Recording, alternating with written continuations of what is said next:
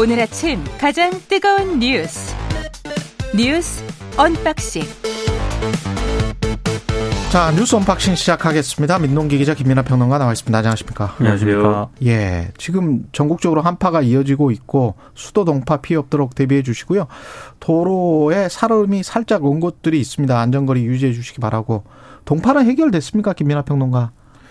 동파라기보다는 보일러가 언 건 해결이 됐지만 예, 뭐 따뜻한 물은 나와요?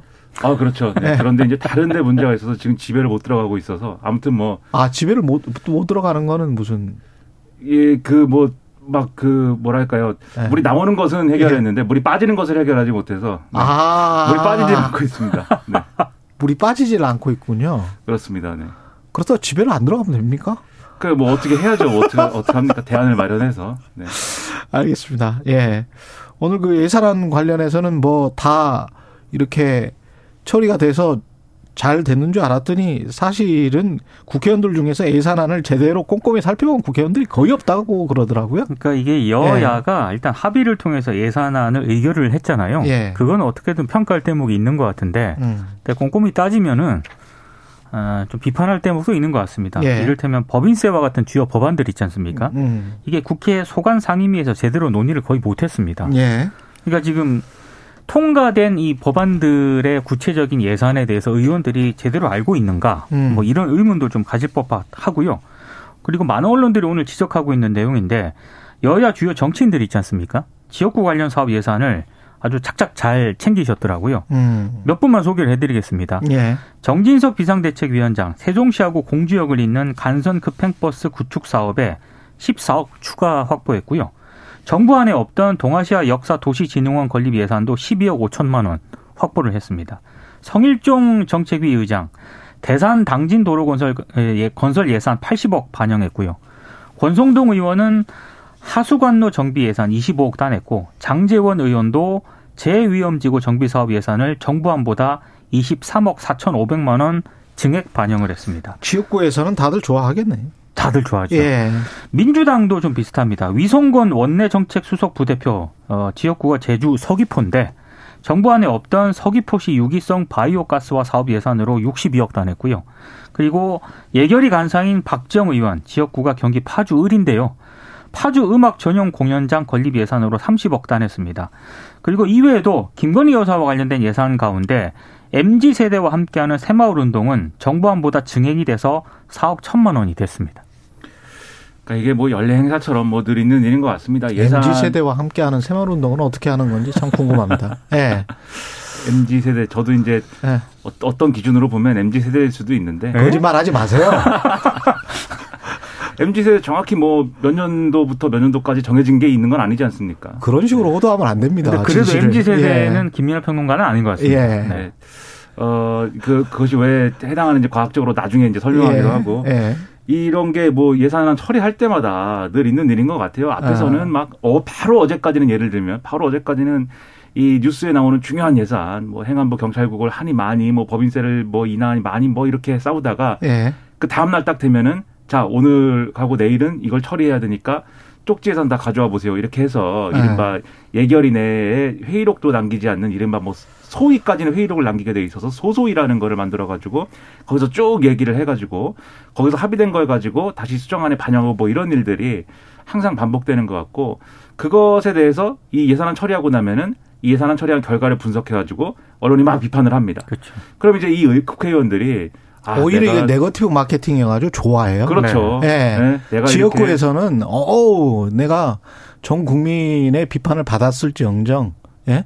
지역구 그렇죠. 주민들을 위해서 제가 했습니다. 그러면 지역구 주민들은 아주 좋아하지. 네, 이 국회의원이 내한 몸 던져서 이한 음. 몸 던져가지고 비판, 비난 다 받으면서 예. 지역을 위해서 이렇게 노력하고 있습니다. 이렇게 얘기하면서 또 이제 어 승점을 쌓아가는 거죠. 그렇죠. 그런데 이렇게 되면은 뭐 국회 선진화법도 내용적으로 이게 무용론이 제기될 수밖에 없는 거고 음, 그리고 상임위가 도대체 왜 존재하는가 근본적으로는 여기까지 가게 되거든요. 그렇죠. 그렇죠. 그리고 이게 사실 이런 측면도 있습니다.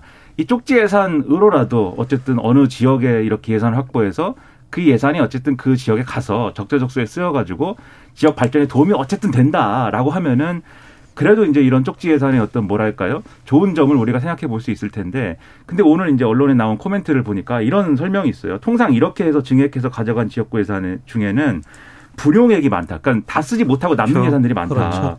그러면 결국 이게 지역구를 위한 예산도 아니고 결국은 의원 개인의 홍보를 위한 현수막용 예산에 그치는 거 아니냐. 이런 비판이 또 있거든요. 그러니까 사실 이렇게 보면은 애초에 지역에서 필요한 예산이다라고 판단을 했으면은 어쨌든 정부안을 논의하는 과정에서 반영이 됐을 텐데 이렇게 쪽지 예산으로 갖고 왔다는 거는 결국 지금 여기서 지적처럼 생색내기에 불과하다라는 거 이상의 의미가 없는 거 아니냐 이런 지적이 나오거든요. 그런 점에서 보면 예산 처리와 심사에 관한 어떤 과정을 좀 업데이트해야 되는 거 아닌가 언제까지 이럴 것이냐 걱정이 많이 됩니다. 이게 전국적 관점으로 보는 것하고 지역의 관점으로 보는 것하고 좀 다를 것 같은데 그 지역구에서는 분명히 그 돈이 꼭 필요하다. 그 도로가 꼭 필요하다. 이렇게 말을 할 거예요. 그렇지만 우리가 어떤 공항들 그리고 어떤 도로들 또 어떤 뭐 경전철들 얼마나 많이 지적됐습니까? 몇 조가 썼는데 그거 사실 별 소용 없어. 그거 거의 안 써. 근데 만들어만 놓고 지금 거의 못 쓰는 것들이 한두 군데가 아니잖아요. 근데 큰 정치인들 때문에 그런 것들 뭐 했다가 결국은 그 지역에 좋 그게 그렇게 좋냐는 거죠. 그리고 무엇보다 국가 예산은 국민 전체가 다 쓰는 건데 이렇게 되면은 이걸 마- 마치 그냥 막 쓰는 것처럼 그렇게 돼 버리잖아요. 네. 이거는 낭비가 아닌가 그런 생각도 들고 이게 지역구 국회의원들이 하는 어떻게 보면 횡포일 수도 있는데 이게 나중에 뭐 비례대표랄지 직능별 국회의원들이 잘 돼 있는 제도랄지 뭐 중대선거구제랄지 그렇게 해서 좀 정치 제도 자체가 바뀌지 않으면 이런 소선구제 하에서는 계속 일어날 수밖에 없는 그런 상황인 것 같아요. 저도 예. 전폭 공감하는 게 음. 정말로 예산이 필요한 부분들 있지 않습니까? 그렇죠. 이를테면 지금 전국 장애인 철폐연대 이분들은 그렇죠. 장애인 예산 늘려달라고 지금 계속적으로 지금 시위를 하고 있는데 네. 별로 안 늘어났거든요. 그러니까 어, 근데 정말로 그 지역구의 예산 이렇게 그 차상위층 장애인들은 또 배제를 네, 해버렸다며요. 배제를 해버렸어요. 예. 그러니까 정말로 예산, 복지 예산에 필요한 부분들에 대해서 잘 가고 있는지. 그리고 지금 지역구 예산 같은 경우에는 방금 최경영 기자님이 말씀하신 것처럼 이게 정말로 필요한 예산인가.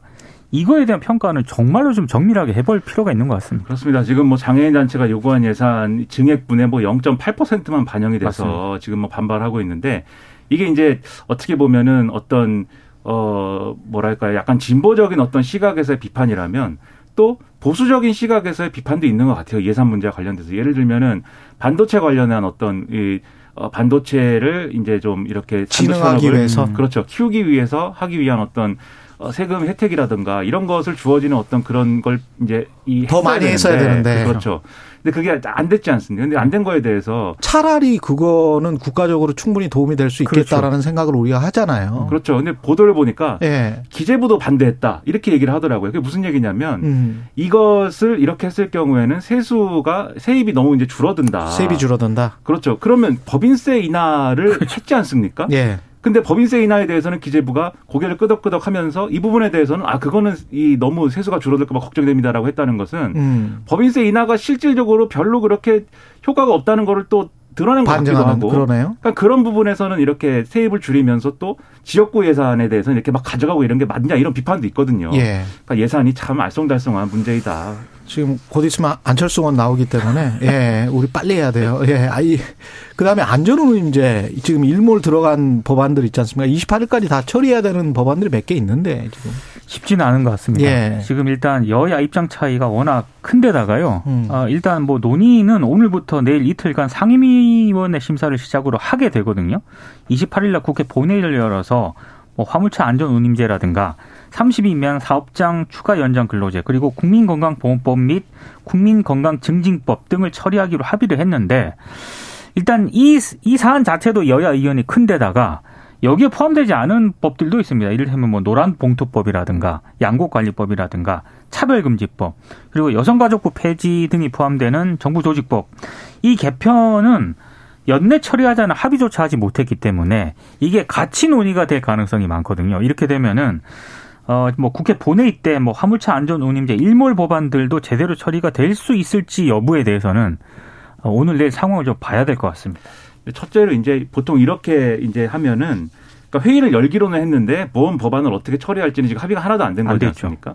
이런 경우면 이제 끼워 맞추기 시작하거든요. 그래서 예를 들면은 어 야당이 주장하는 안전을 이제 3년 연장하고 그다음에 이제 30만 사업장의 경우에 8시간 추가 근무할 수 있도록 하는 추가 연장 근로제를 묶어 가지고 이거는 처리하자. 나머지는 합의가 안 돼 가지고 모르겠다. 이제 이렇게 하는 경우가 많은데 이두 그래서 이렇게 짝을 맞춰서 하는 과정에서 유실되는 법안들에 대해서는 그걸 앞으로 어떻게 처리할 건지에 대한 논의가 이제 필요해 보이고요. 여기에 더해서 국회가 처리한다고 하더라도 안전운임제 같은 경우에는 기존에 이제 정부하고 대통령실이 계속 얘기를 했습니다. 안전운임제와 관련해서 근본적인 검토가 필요하고 이게 예를 들면은 뭐 넘어오면 국무회의로 넘어오면 거부권 행사도 할 수 있지 않겠느냐라고까지 얘기를 했기 때문에 어떻게 될지 모르는 거예요, 사실. 음. 하지만 전 국민에게 어쨌든 도움이 되는 방향으로 현명하게 처리를 해줬으면 좋겠습니다. 한 2, 3분밖에 안 남았네요. 예. 민주당이 이재명 당대표를 수사하는 지금 검사 15명 정도의 이름을 공개했습니까? 16명 정도 16명? 실명과 사진을요. 예. 이걸 웹자보를 제작을 했습니다. 웹자보? 여기, 네. 예. 여기에는 뭐 송경호 서울중앙지검장, 홍승욱 수원지검장, 음. 이창수 수원지검 성남집청장 등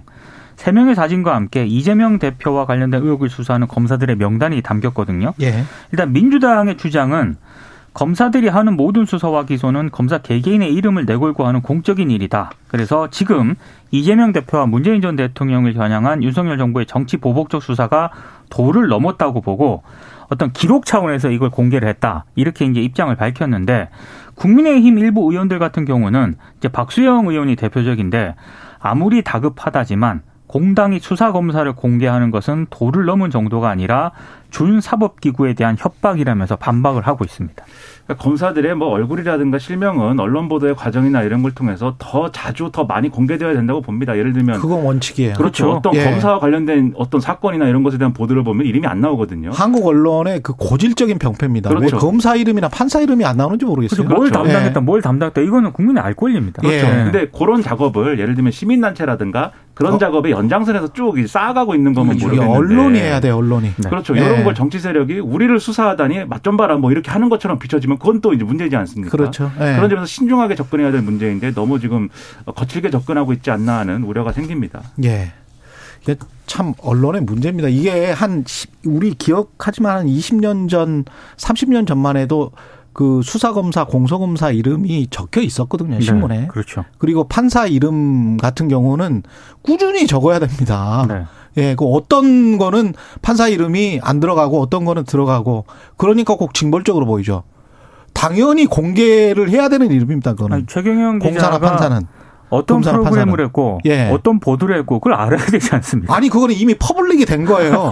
기소를 한 기소를 한 상황 자체가 이미 자기는 public으로 나온 그렇죠. 겁니다. 공 공공의 영역으로 나온 거기 때문에 말씀하시는 것도 예. 그렇는데 판결이라든가 이 지금처럼 이제 수사를 했다거나 그런 건 그래도 이름이 나와요 나오긴 문제는 예. 이 사람들이 사고 쳤을 때 그렇지. 그것도 사고를 또 치면 가려져. 나옵니다. 예. 네. 그럼 그런. 것부터 바꿔 나가야 된다 언론이. 예. 뉴스 unboxing 민동기 기자 김민아 평론가였습니다. 고맙습니다. 고맙습니다. KBS 라디오 최경영의 최강시사 듣고 계신 지금 시각 7시 36분으로 향하고 있습니다.